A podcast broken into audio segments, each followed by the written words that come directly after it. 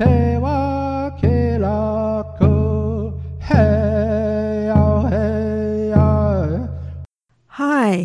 I'm Sandy Swallow. I'm Okalala Lakota and Northern Cheyenne. I've been an artist for over 30 years and through my artwork have portrayed my heritage.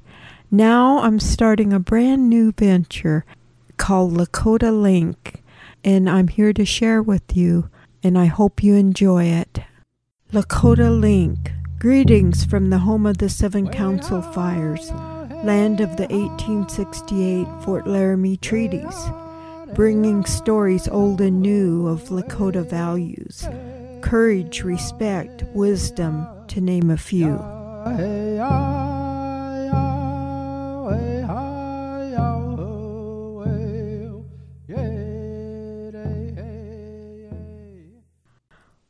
Well, good morning, Lewis. How are you doing? Good morning, Sandy. I'm doing fine, thank you. I wanted to introduce Lewis to my listeners that he happens to be a cousin of mine. We both have the same great-grandfather, Eli Swallow. His mother was a swallow. Lewis, I know you've had many experiences. I kind of see from your biography. And one of the important things that I think is you've pretty much lived on the reservation, Pine Ridge Reservation, all your life, haven't you? Yes, that's right. Mm-hmm. Can you tell me a little bit about your experiences and maybe how come you went off the reservation? You was in the service. What years was that? 1959, 60, 61. Oh, okay. What part of the service was you in? I was in the Army. I was a military at a missile base. Oh, really? Whereabouts? Well, I started out in Colorado Springs, but I spent most of my time in Rapid City. Oh, well, that was fortunate, huh? And then I went to Kansas. They used to have 4 missile sites around, and they were for the protection of Ellsworth. They had 4 sites there. Oh, okay. What was your job then? I was a computer operator. Oh, no kidding. Way back then, huh? Yeah, back then, yes. And it's kind of amazing. Our computers covered a wall probably 20 feet long and 8 feet high. That was all of our whole computer. Oh, I know when Wayne was looking for a job and we were losing the farm, he went to school in Chadron, but that was in the, mid-'80s. He took computer classes, and back then that was one reason he got hired Farm Service Agency was because he knew computers. So that was something really unique and different back then that people don't even think about right now. Right. Uh-huh. Well, then you came. Eventually, you came back to Pine Ridge. Can you tell me a little bit about what the work you did there and what all has gone on in your life with that? Well, after I got out of the Army, my dad had a heart attack, so I came back to the ranch here, where we had lived prior to 1942, and then we had to leave because of the bombing range. And then I came back when he got sick, and so I was here about 10 years. I did several different things while being on the ranch, and I bought some cattle and had some horses, and I helped him too. One of the things during this time, I got involved in what was going on in agriculture, and we started an organization, Livestock and Cattlemen's Association on a reservation, and we became very involved with the federal government, the BIA, and the tribe, and we were very active, and we really got involved in a lot of different things, and we were fairly successful about getting some things done, but as a group, we was able to do this. United together, huh? Right. Uh-huh. What was the name of the organization? the Oglala Sioux Land and Cattle Association. Oh, okay. And how long did that go?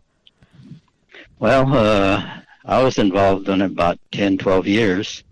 And then it seems like after I left, it just kept getting down. They still have it, but they just don't do anything at all.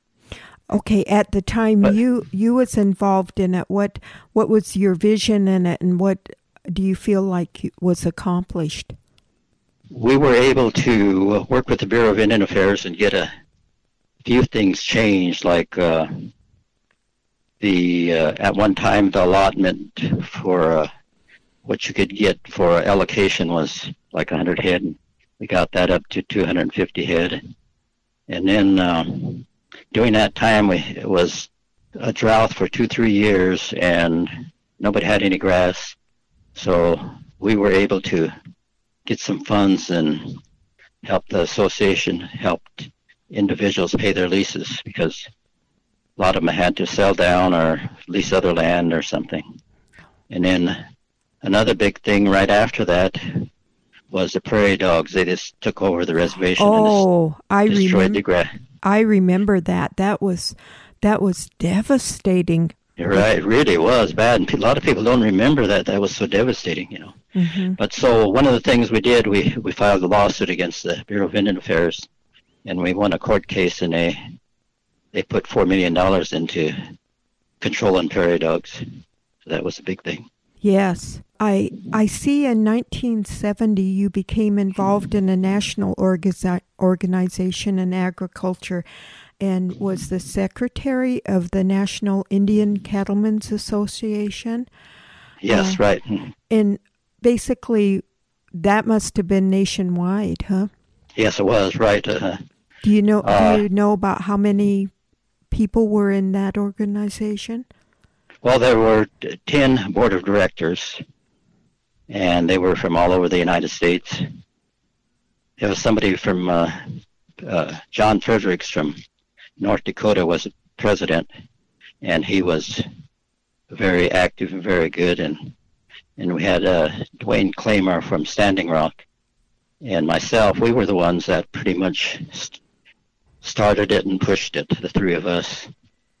And one of our goals was to start a co-op of Indian farmers and ranchers, purchase a feedlot, purchase a slaughterhouse, and buy cattle from the local Indians and put them in a feedlot and put them in a slaughterhouse and furnish meat for the BIA, their schools, their commodity programs. So we spent a lot of time trying to get that done, but we never was able to get the funding to do that. But now you take a look at it, and the many, many ranchers really would like to do this, because the ranchers don't make much money. The feedlots don't make much money. But the packers, the ones that have slaughterhouses and package it and sell it, they buy the cattle for around, right now, like a steer for $1,400, $1,500, and they get about 800 pounds off in it, and they sell it for about $10 a pound.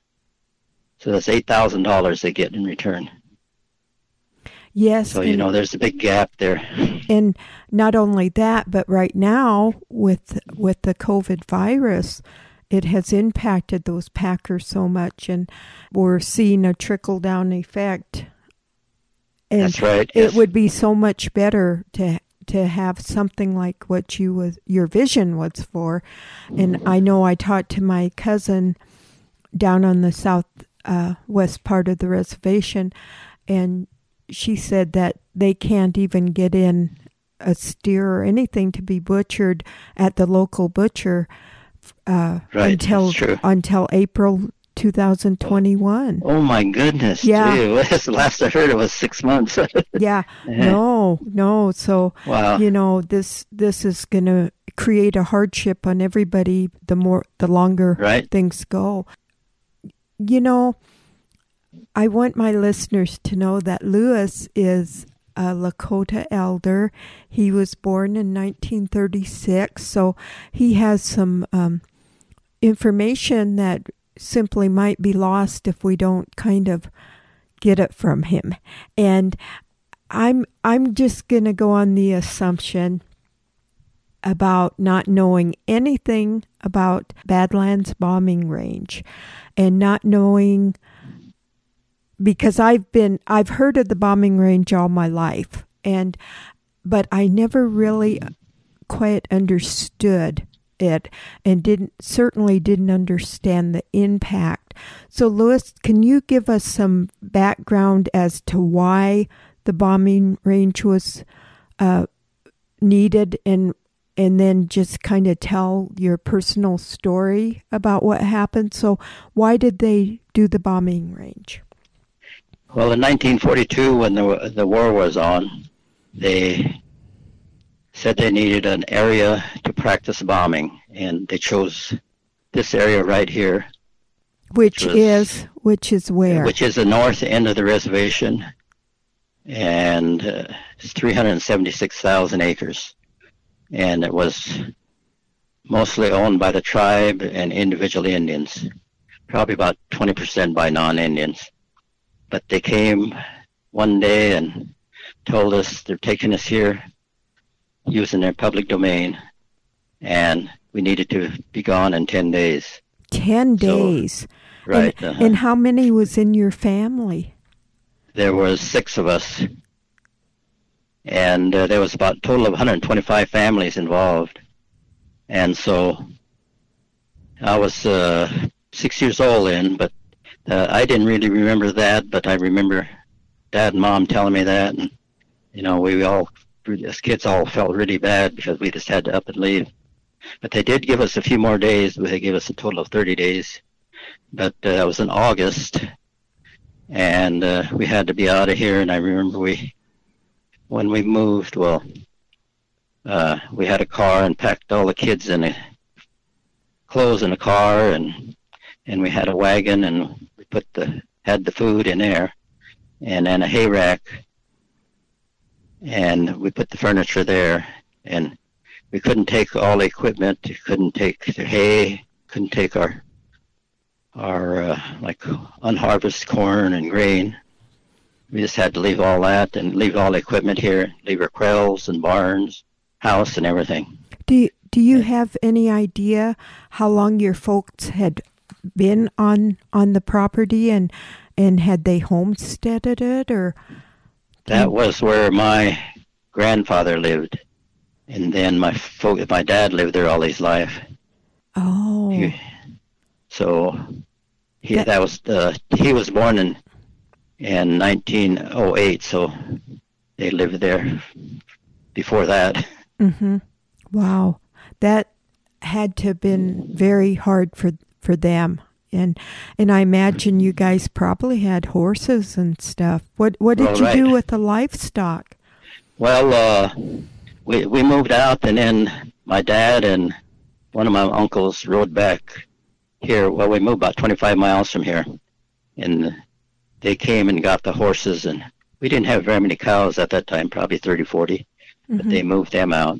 And Dad had quite a few horses, and just his main horses, the ones he used all the time, he took them, but then he left the rest of the horses here. But he did move the cattle. But we was fortunate enough that we moved to my mother's folks' place, and they had a log building there that didn't have no flooring in it. It was a shop. So we remodeled that, put a floor in it, had a dirt roof, and that's what we lived in. Do you have any idea how long you lived there? Well, we lived there probably, one of the things good happened was that my grandmother Swallow, my mother's mother, was a daughter of Bat Puyer. You've probably heard of Bat Puyer. Oh, yes. Mm-hmm. And anyway, that was his place. And they had a big, big house there, 2-story frame, real big house and a big barn. And my grandmother was working at Manderson at the day school there. So after we lived in our log house for about a year, she said, why don't you move in this big house, because we could just live in Manderson, she said. So we did move in there. And so I think we left there in 47, they said you can move back where you originally was, and so we moved back here, 47. About a year and a half later, they kicked us out again. Oh, no kidding. Well, tell me, how many people, how many families were affected by that, and how did they compensate you when they said you had to leave? There was about 125 families altogether, and the only thing they did for the Indians, they paid you $1 per acre for what you owned. And like my dad owned about a quarter, so he got $160. They didn't give you anything else for anything else. They didn't pay you for anything. So that's all he got was $160, and he had to leave. So was that the same for the white? Well, the whites, they got appraisal price, so I don't remember. They were paid more money for their land, though. They $7, $8 an acre. Oh, wow. Wow. That's quite a bit more than the Indians got, though. Yes, yes. But then later on, well, we had to move off for like 2 years, and we moved back on. And at that time, you could repurchase your land for what they gave you plus interest, but they charged you interest for all those years. Oh. And when we moved back, the house was gone. Everything. Barn was gone. We even had apple trees, and some of them were chopped down. What, was it gone because of the bombing? No. What? How come it was gone? Well, nobody was around here, so people just came and took it. Oh, okay. Yeah, and the house is gone, and greenery, and the corrals. Did your dad have much equipment? Yeah, he had quite a bit of equipment. The line for the bombing range was about 3/4 of a mile from here, so he moved his equipment off the bombing range. But then them bombing, they set fire to that area, and it burned everything up. But he had a lot of equipment, like horse trailers and plows and disc and all that stuff. And so he just lost everything. Wow. But if you're moving like that back then, how do you move all that stuff? That's right.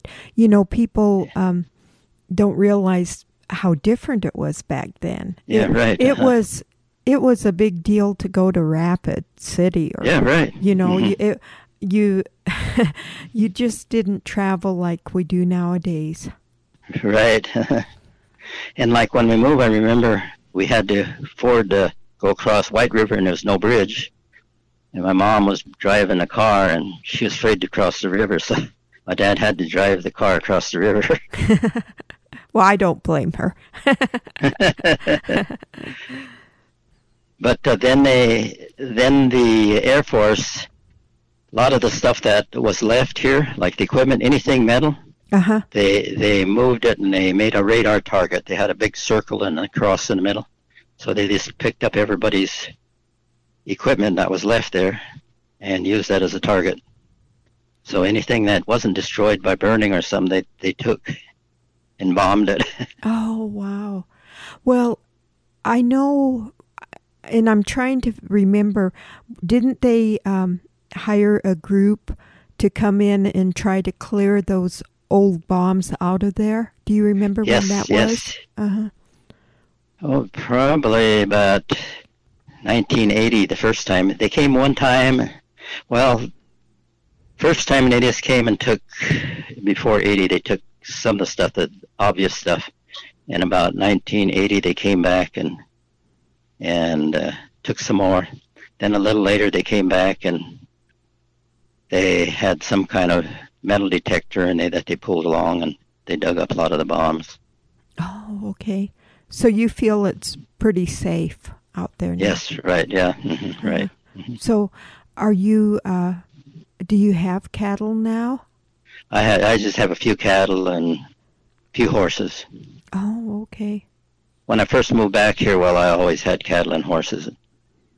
So, Lewis, you have been on that land for generations. How many generations has that been? Well, my grandfather was the one first settled here, then my father, then myself now. And live at the same place they all lived. Oh, okay. And then your son, Dustin, is there with you, isn't he? Yes, right. He lives there. Yes. Just a little ways from me. Yes. Right. And that's so fortunate that you have your grandkids there and stuff. Oh, it's really, yeah. It is. That's great. And Dustin, for my listeners' benefit, that he's an artist and he's just up and coming and just doing really well in his career.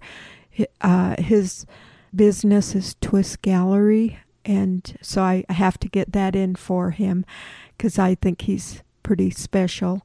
So tell me a little bit about how your great-grandfather, how he ended up there. Do you know?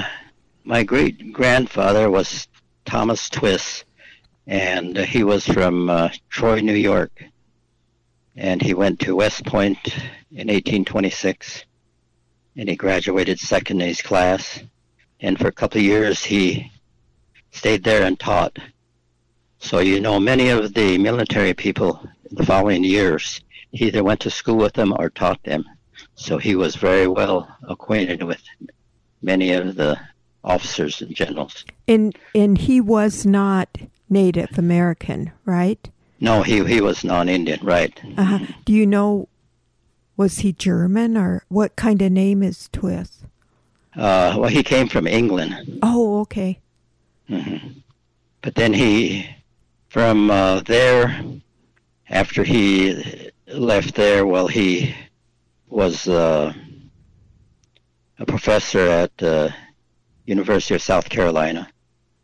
And also he was engineer, and he designed and he was an engineer for a lot of the buildings. And I've been in contact with somebody that works there in the same position he had, and he said some of those buildings are still at the University of South Carolina. Oh, so how in the world did he end up here in the Dakotas? Well, then he became president of a steel company, and at that time, the steel company was very important, because if you didn't have a steel company, you wouldn't be able to make any guns and bullets. So that was very political. But he knew, like I said, he knew many people that later on became involved in the government and the military. And the steel company was having a hard time because they weren't getting orders, or nobody was buying from them, but he got some contracts through his knowing a lot of these people to furnish cable to many areas such as San Francisco to build a lot of their bridges and stuff. And so then they was able to make money and was able then to produce a lot of guns and shells. And then he left there, and he was the president of a railroad company, which built a railroad from the Great Lakes to New York. And before he went there, there was 4 different engineers that started it because of the rough terrain, and you had to go through mountains, through flat areas, and go through the lakes, and a lot of water, and all kinds of problems, besides the Indians constantly fought them. So he used to fight the Indians, I guess. Oh, I suppose. And anyway, he accomplished it, and he got that railroad built. And then, when just as he was finishing up there, well, somebody asked him to come out here. And at first he declined, but since he knew many of these people, well, then they asked him again, so then he decided to come to this area. And he was agent of all the Indians west of the Missouri River, north of the North Platte River, to the Rocky Mountains. So he's in charge of all the Indians in that area. And his headquarters were at Fort Laramie. And after he came out here, well, he married a Indian lady whose father was the chief of the Northern Cheyenne. And he stayed out here he was Indian agent for 5 years. And then when Lincoln got in, well, he knew Lincoln, and they didn't agree on a lot of things, so he resigned. Oh. But Lincoln told him he wasn't going to leave him. Oh. And so then he was retired and lived near Fort Laramie for a while. And then he went to Rulo, Nebraska, and bought an orchard there. And they had 6 children. And he got ill there. And he was married prior to coming out here. He had 3 daughters in Troy, New York. And one of the daughters came out here and took him back, and he died shortly after that. So he's buried in Troy, New York. I went out there about 20 years ago and found his grave. He doesn't have a marker. Oh, gee. No, being a major in the military, and he has no marker. Yeah, yeah.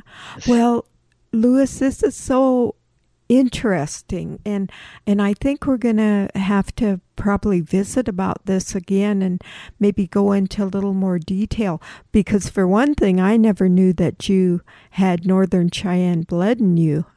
Well, I didn't until I started researching, and nobody else did either. Yeah, and isn't that fascinating? And just like on the Swallow side. Oh, yeah. That was a Brulé. Yeah, right. And, for my listeners that aren't aware, when you're enrolled in a tribe, even if you have like Northern Cheyenne and Okalala, you have to pick one. You can't be enrolled in 2 tribes. And right. So many of us that are Okalala are Lakota. There was such intermingling. The Northern Cheyenne was such good allies. Right. They were, definitely. Yeah. And so often we find out we're both tribes. And Lewis, I'm just so thankful that you took time out. I know you keep busy, and I like to think about the people I visit with and what Lakota value that I feel they have, and I guess you have many of them. You have many, but I can't give you all of them. So I'm gonna say, I think perseverance and fortitude and also respect, I would say those are definitely values that you have, and I sure hope that you'll come on Lakota Link again and visit with us. Okay, yes, I'd like to do that again. I appreciate it. All right. Well, thank you. Thank you. Goodbye. Bye. Well, I hope you enjoyed our segment. I enjoy visiting with the people.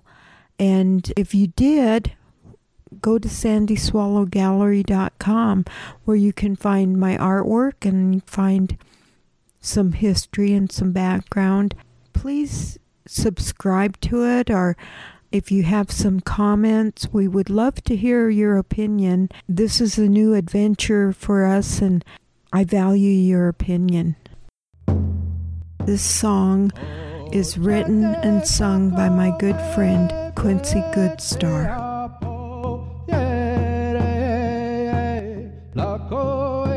Lakota Link is here to share Lakota values. God bless you on your journey. Wopila, thank you for joining us.